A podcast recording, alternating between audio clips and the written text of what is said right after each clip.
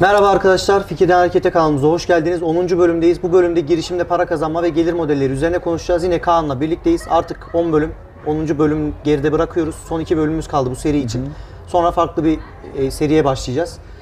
E, bölüme başlamadan önce Oğuz'a istersen bir geçmiş olsun dileklerinde bulunalım. Gelir vergisi çıkmış yüklüce, onu ödeyecek. Şimdi vergi demişken girişimde para kazanacağız. Bu para kazandığımız paranın bir de vergisini ödeyeceğiz. Bundan da bahsedeceğiz. İyi bir muhasebe lazım. Tabii iyi bir muhasebe ve e, danışman lazım tabii burada yönlendirme lazım. Şimdi girişimci girişimiyle para kazanmaya direkt başlayabiliyor mu? Bu birinci sorum. Hani direkt böyle voley vurabiliyor muyuz? Hadi çatır çatır para kazanmaya başladık. Artık yürüp yürüyüp gidiyor muyuz? Bu iş nasıl oluyor? Ya aslında öyle olmuyor. Çünkü biz bir ARGE yapıyoruz. Ee, Startup dediğin ARGE. Bir şeyler üretiyor, bir şeyler yapıyor. Para kazanmak çok sonra başlıyor. Neden? Bir yıl boyunca ürün geliştiriyoruz, yazılım geliştiriyoruz, algoritma geliştiriyoruz. Bunun testleridir, sertifikalarıdır, odur budur derken minimum bir yıl. Hani bu tabii bir mobil aplikasyonsa 3 aya 6 aya düşebiliyor. Ama e, release bir ürünün ortaya çıkması bir yılı buluyor. Bazı ürünlerde 3 yıl. Mesela biz bir elma projesi yapıyoruz. İşte burası elma örüsü, Isparta. Bir makine yapıyoruz. ARGE süreci 3 yıl.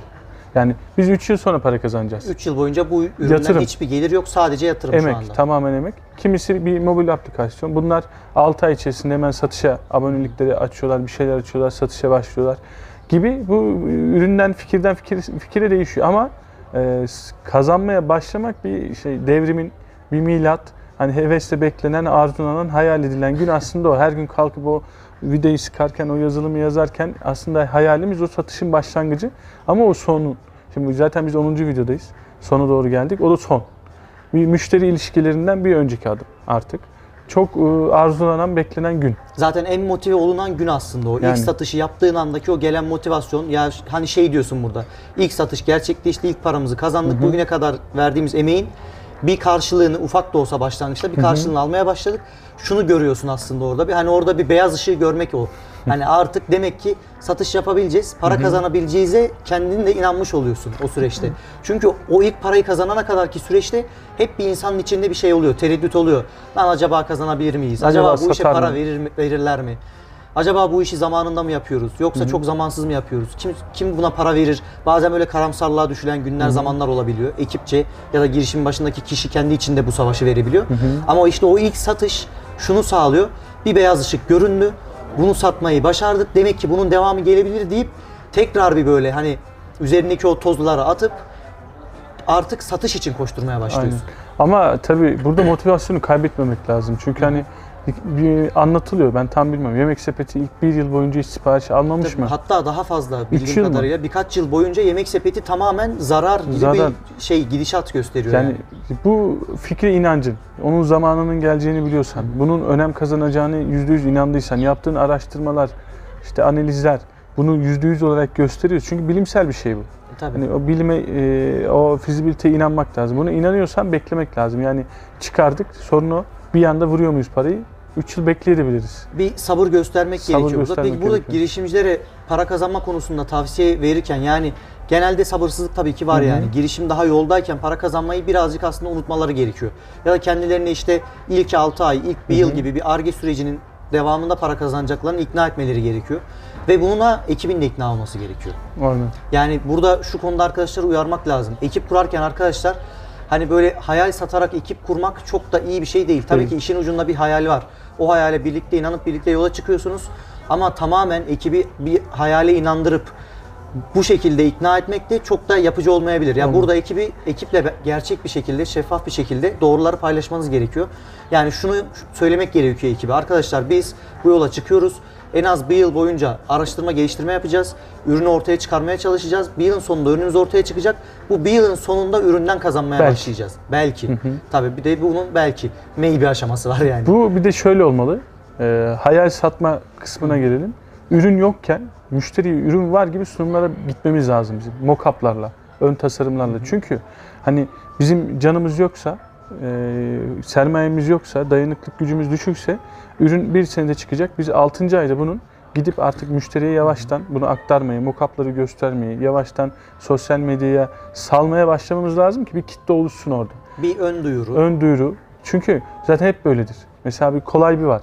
Bu ön muhasebedir, e, insan kaynaklarıdır. Bununla ilgili en gelişmiş e, ağlardan biri. E, Adamlar mesela anlatıyor diyor ki bizim diyor ürün yoktu. Biz diyor e, şeyden yazılımı yapıp sunuma gittiğimizde e, bir talepte bulunuyorlar. Biz varmış gibi diyor Google Developer kısmı var ya oradan diyor ekliyoruz varmış gibi gösteriyorduk diyor. Sayfayı yenileyince gidiyor ya sayfayı yenilemeden orada varmış gibi gösterip ama onu tabii not, notunu, Notunu alıp sonra ofise dönüp gerçekten- yapıyorduk diyor. Şimdi doğru bir taktik. Şimdi o adamı ikna etmek, o adamı tutmak. Sanki onu düşünememişsin ama düşünmüş gibi yapıp hemen o açığını kapatmak önemli. Orada iyi bir izlenim vermek için. Ürün çıkmadan bu satış pazarlamaya yavaştan girmemiz lazım. Zaten yazılım ekiplerinin en büyük eksikliği satış ve pazarlama.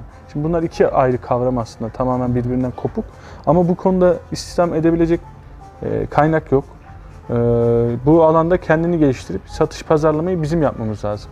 Burada da e, yazılımcılar, işte girişimciler biraz böyle içe kapanık olabiliyorlar ofiste çalışa çalışa. Teknik adamlar olduğumuz Teknik için daha adamlar çok. olduğu için.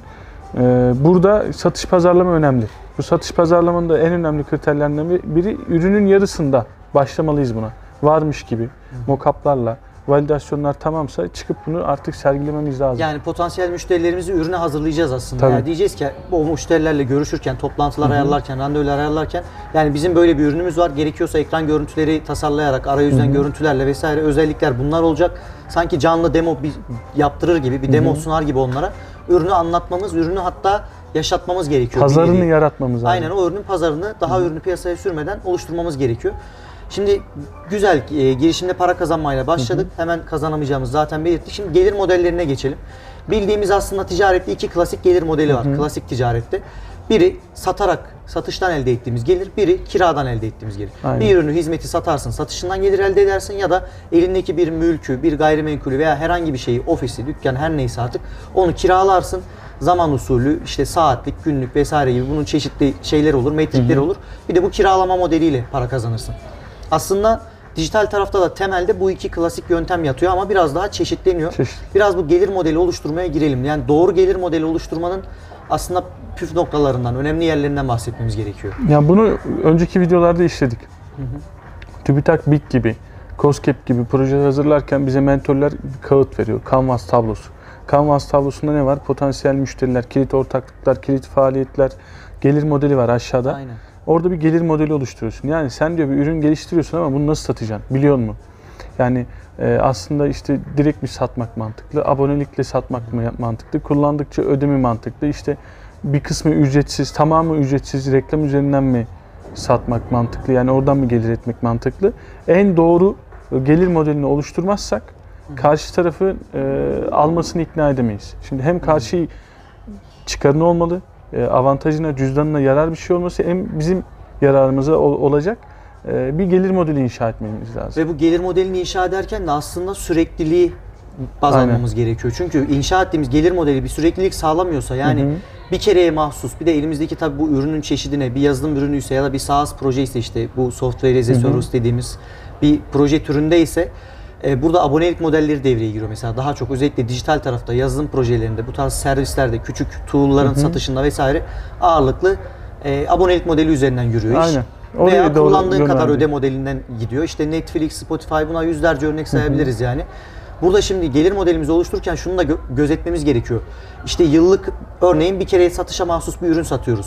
Peki biz gelecek yıl bu ürünü sattığımız müşteriden tekrar bir gelir elde edebilir miyiz? Bunu düşünmemiz lazım. Aynen. Örneğin bir güncelleme ortaya koyabilir miyiz? Müşteriyi, müşteriyi şuna ikna etmemiz gerekiyor orada. Biz her yıl şu şu şu sebeplerle şu güncellemeleri yapacağız. Bu güncelleme bedeli de budur. Bu ürünün güncelleme bedeli var deyip bir güncelleme bedeli modeli oluşturduğumuz zaman burada oraya bir güncelleme geliri entegre ettiğimiz zaman o müşteriden her yıl e, stabil bir gelirimiz o el, olmuş, oluşmuş oluyor ve müşteri sayımız arttıkça da bu sürekli olarak artmaya devam ediyor. Abonelik modelinde de aslında Aynen. temel esas bu. Sürekli olarak gelir elde etmek. Hani bir kere örnek veriyorum. Mesela bunu Team Fortress'ı kullananlar iyi, bil- iyi bilirler. Hani e, oradan herhangi bir tasarım, herhangi bir işte bir dashboard vesaire tasarımı satın aldığında orada bir e, standart satış ücreti var. İşte 79 dolar falan gibi. Bir de full lisans ücreti var. Full lisansı satın aldığında diyor ki işte 2000 dolar. 2000 dolar aldığın zaman o ürünü al- alıyorsun ve o ürün o marketten kaldırılıyor. Ama o ürünün yazılımcısı bir daha oradan o marketten para kazanamıyor o ürünle. Ama diğer bir tarafta yöntem. ne var? Bir ürünü yüzlerce kez satıyor, herkese satıyor. Lisansı o şekilde ayarlamış. Mesela orada farklılaşan Envato. Mesela Team Fortress'ı bir tık daha geçecek gibi gözüküyor. Çünkü abonelik yöntemi. İşte Aynen. aylık 30-40 dolar veriyorsun. istediğin kadar indirebiliyorsun. Öbür tarafta işte bir temaya 60-70 dolar veriyorsun. Şimdi hani gelir modeli ne kadar önemli olduğunu gösteriyor aslında. Envato, Team Force gibi sadece işte web ve mobil template'ler üzerinde değil, farklı grafik tasarım logo tarafında da ürünleri var. Videolara kadar geniş bir şey var Çok orada. geniş ama Team Forest'u geçecek bence. Neden? Çünkü gelir modeli çok mantıklı. Biz mesela abonelik alıp işte 10 tane tema indiriyoruz. Hepsini açıyoruz, bakıyoruz, beğendiğimizi kullanıyoruz. Ama Team Forest'ta bu mümkün mü? Değil. Çünkü her birine 60'ar dolar verirsek binlik oluruz orada. Yani. O da bizim işimize zarar. Şimdi gelir modeli bu yüzden önemli. Yani Envato ile hemen Team Forest'u karşılaştırdığımızda burada karşı tarafı mesela Envato bizi mutlu ediyor bu konuda. Aslında gelir modeliyle bir fayda sunmamız gerekiyor. Farklılaşmak. hem farklılaşacağız hem de kullanıcıya şunu diyeceğiz. Benim gelir modelim benim benzerlerime göre sana daha çok fayda sunuyor. Faydalı. Ve ben hem daha hizmet ya da ürün yelpazemi geniş tutuyorum bu gelir modeliyle hem de sen buna bu kadar şeye ya da bu kadar özelliğe, bu kadar fonksiyona artık veya bu kalitedeki bir ürüne daha az az ödüyorsun. Mesela bir örnek vereyim biz yaptığımız işlerde. Bir MongoDB var, bir de Firebase var. İkisi de aynı. İkisi de NoSQL veri tabanı. İkisinde hazır altyapısı da var. İkisi de aynı. Birbirinin copy paste'i. Ben mesela Firebase'i burada daha çok tercih ediyorum. Neden? Gelir modeli bana daha uygun. İşte MongoDB işte çok az bir ücretsiz kısmı var Mongo'nun. Onu hemen e, faturaya yansıtmak istiyor. Bu fatura önemli değil. Ama hani biz bir deneme sürümü açıyoruz, demo açıyoruz. Demoda bile doluyor. Demo yaptırdığımız adamlar arıyor falan. Ama Firebase'de öyle değil. Bu o kota biraz daha yüksek. Kullandıkça öde yöntemi var. Değişik değişik Blazor, Spark'tır paketleri var. Mesela MongoDB ile Firebase'i karşılaştım. Bu da Firebase gelir modeliyle bir tık öne çıkıyor. Yani orada hemen Mongo'dan farklılaşıp daha iyi. Burada kullandıkça öde modeline de girmiş olduk aslında. Kullandıkça öde, modeli de biraz şöyle daha çok burada sunucu sunucu tarzı işte Firebase gibi işte veya AWS'lerde falan bunlarla e, karşılaşıyoruz. Bu şey Buradaki gibi ya. olay ne? Kullanıyorsun. saati. Ha, elektrik sayaç yani aslında Sayaç. sayaç işliyor. O sayaç okunuyor. Ona göre ödeme yapıyorsun. Bildiğimiz sayaç modeli doğalgaz sayacı ya da elektrik sayacı. doğalgaz. Aynen sayaç okunuyor. Aslında var, eskiden de güzel yöntemler. Aynen. Eski güne modernleştirmek. Yani o doğalgaz sayacı ve elektrik sayacını şimdi dijitalde bu şekilde kullanıyoruz aslında. Orada bir sayaç işliyor. İşte kullandığın bant genişliği, kullandığın disk kapasitesi vesaire, kullandığın veri tabanı sayısı, FTP count sayısı falan filan Dün sana oradan bir, bir fatura dün çıkarıyor. Oğuz'la bir hesapladık. Ee, kaç çıktı? 1300 dolar mı çıktı? 1300 dolar. 300 dolar ne, ne hesapladınız ya? Bir e, mobil uygulama yapıyoruz da Haziran'da say- çıkaracağız. Böyle bir e, 10 bin kullanıcıda ne kadar para öderiz gibi. Bayağı iyi çıkıyor. Aylık 1300 dolar mı çıkıyor? Aynen. Yüksek. Bir veri işleme veri yoğun ondan dolayı. Ama tabii bir de mesela bu da güzel bir örnek. Kullanıcıya ne kadar kullandığında ne kadar parayı ödeyeceğini de veriyor. Mesela Firebase. Tabii. Mesela AWS'de onu hesaplayabiliyoruz mu sanmıyorum. Önden, önden bir şey veriyor orada. Ön bir öngörü veriyor yani. Ön, oradan hemen bir giriyorsun değerleri. Ben diyor 10 bin kullanıcım var işte 5 GB storage kullanacağım şu kadar anlık veri alıp trafiği kullanacağım gibi. Hemen sana faturayı orada çıkarıyor. Mesela o da bir ürün satarken e, kullanmamız, yapmamız gereken bir şey. Çünkü ay sonunda sürprize karşılaştırırsak müşteriyi, bir tırstırır, korkutursak zaten kaçar. Ya bu da işte arkadaşlar e, kullandıkça öde dediğimiz gelir modeli. Bununla daha çok böyle sunucu, server taraflı işlerde karşılaşırsınız. Şimdi gelir modellerinden böyle bahsettik. Bir de burada şu akıllara geliyor. Gelir modeli yoldayken ya da yolun başındayken birden fazla gelir modeli deneyebilir miyiz ya da değiştirebilir miyiz? Ya üründen ürüne değişir. Ama e, bunun e, literatürü, kanunu fikir aşamasında gelir modelinde oluşturması. Çünkü fikir aşamasında potansiyel müşteriyi ortaya çıkarıyor. Zaten bu müşterinin özelliklerine baktığımız zaman bunun bir satın alma tarzı vardır. Yani bir ön muhasebe programını abonelik haricinde satamazsın. Yıllık aboneliktir yani. Buna yeni bir gelir modeli yaratabilir miyiz? Ya mevcut alışkanlıkları çok da öyle değiştireceğim. Ben bu düzeni yıkacağım. Yani. Hani ben bu oyunu bozarım kafasında da çok olmaz. olmamak gerekiyor. O fikirle alakalı. Hani mesela değişik değişik şimdi şeyler çıkıyor, deneniyor. Bir bakacağız. Mesela sen geçen bölümde anlattın. iPhone'lar yeniden kiralanacak. Aynen. Mesela iPhone'lar şu an çok pahalı olduğu için Türkiye'de aylık 500-600 liraya kiralamak daha mantıklı. Şimdi öyle bir model geliyor. Apple Bu bunu yeni. kendisi duyurdu aslında. İşte her bir telefonun aylık işte örneğin iPhone 13'ün aylık kira bedeli 514 vesaire gibi. Hatta bunu şöyle Nike ve Adidas da bunun üzerine çalışıyorlar. Yani ayakkabı kiralama olaylarıyla karşılaşacağız. Bayağı gidip böyle e, Nike'ın, Adidas'ın bayisinden ayakkabı kiralayacağız. Burada da şöyle bir şey düşünülüyormuş. Yani yeni üretilen ayakkabılarda işte bu e, ekosistemi korumak için atıklardan vesaire bazı ayakkabıları yeniden üretecekler, yeniden tasarlayacaklar Geri ve çevreye odaklı. zarar vermemek adına daha fazla ham madde çıkarıp daha fazla böyle yok olması yüzyıllar süren bir atık aslında oluşturmamak adına böyle bir proje oluşturup hani satın almayın, kiralayın. Kiralıyorsun. E, kiraladığın ürünü verdiğin zaman o ürün geri dönüşüme giriyor. Böyle bir model üzerine O çalışıyorlar. an. ham madde sıkıntısını da çözer aslında. Bunu şirketler aslında büyük şirketler uzun yıllardır ben şaşırdım. Yıllar yıllar önce bir firma e, kiralama mantığıyla çalışıyor. Soruyorsun ya diyor ben bin tane bilgisayar alıyorum. İşte 10 milyon TL yatırım yapıyorum. 5 yıl sonra çöp. Aynen öyle. Şöyle daha mantıklı diyor. Yani kiralıyorum. Yıllık bir düzenli bakım ve 2 yılda bir cihazları yenilemek zorundalar. Böylelikle diyor benim para çöp olmuyor. Sadece ben kullanım bedeli ödüyorum. Büyük şirketler zaten bunu yapıyor. Hani bunu şimdi topluma biraz daha e, son kullanıcıya indirmeye çalışıyorlar. Böyle yeni yeni gelir modelleri oluşuyor ama dediğim gibi potansiyel müşterinin zaten özelliği belli. Şimdi bu özelliğe göre bir gelir modeli yaratmalıyız. Yani bu, bu müşteri kitlesi neyi nasıl satın aldığını aş- aşağı yukarı gösteriyor, belli Göstermesi- ediyor zaten. gösterir Neyi sevip sevmediğini de biliyor. Biz de bu gelir modelini oluştururken işte benim ürünüm hangi alanda bir mobil uygulama ya da bir mobil oyun diyelim. Bu mobil oyun içinde işte mobil oyun- oyunlarda neler satın alınır? İşte çip satın alırsın, item satın alırsın veya işte özel premium işte bu e, karakterleri geliştirmek için bazı şeyler, ekipmanlar Ona vesaire şey satın diyoruz. alırsın. e, uygulama içi veya oyun içi Aynen satış. oyun içi satış, uygulama içi satış diyoruz. Şimdi burada bu satış modeli belli. Bu varken ve tüm oyunlar ve oyuncular aslında bu oyunlar oynayan oyuncular bu satış modeline alışmışken sen bunun çok dışına çıktığında belki Patlıyor. çok iyi bir oyunu e, hiç edeceksin yani. Patlayacak oyun orada ve gerçekten yayılmadan sönük bir proje olarak kalacak. Mesela çok sevdiğim bir abim var. Emrah abi. Emrah İşek. Selam olsun. Ee, onun mesela bir çok iyi oyunu vardı. Becerikli parmaklar. Dünyada zaten 20, 30, 40 milyona üzerinde indirilmesi var. Skillful Finger diye geçiyor. Sen de biliyordur az çok. Biliyorum biliyorum oyunu. Mesela oyun ücretsiz. Şimdi o ücret, ücretsiz yayınladı. Ama içine e, satış koydu. İşte can satışı, o satışı falan. Şimdi onu ücretli yapsaydı onları kimse indirmezdi onu.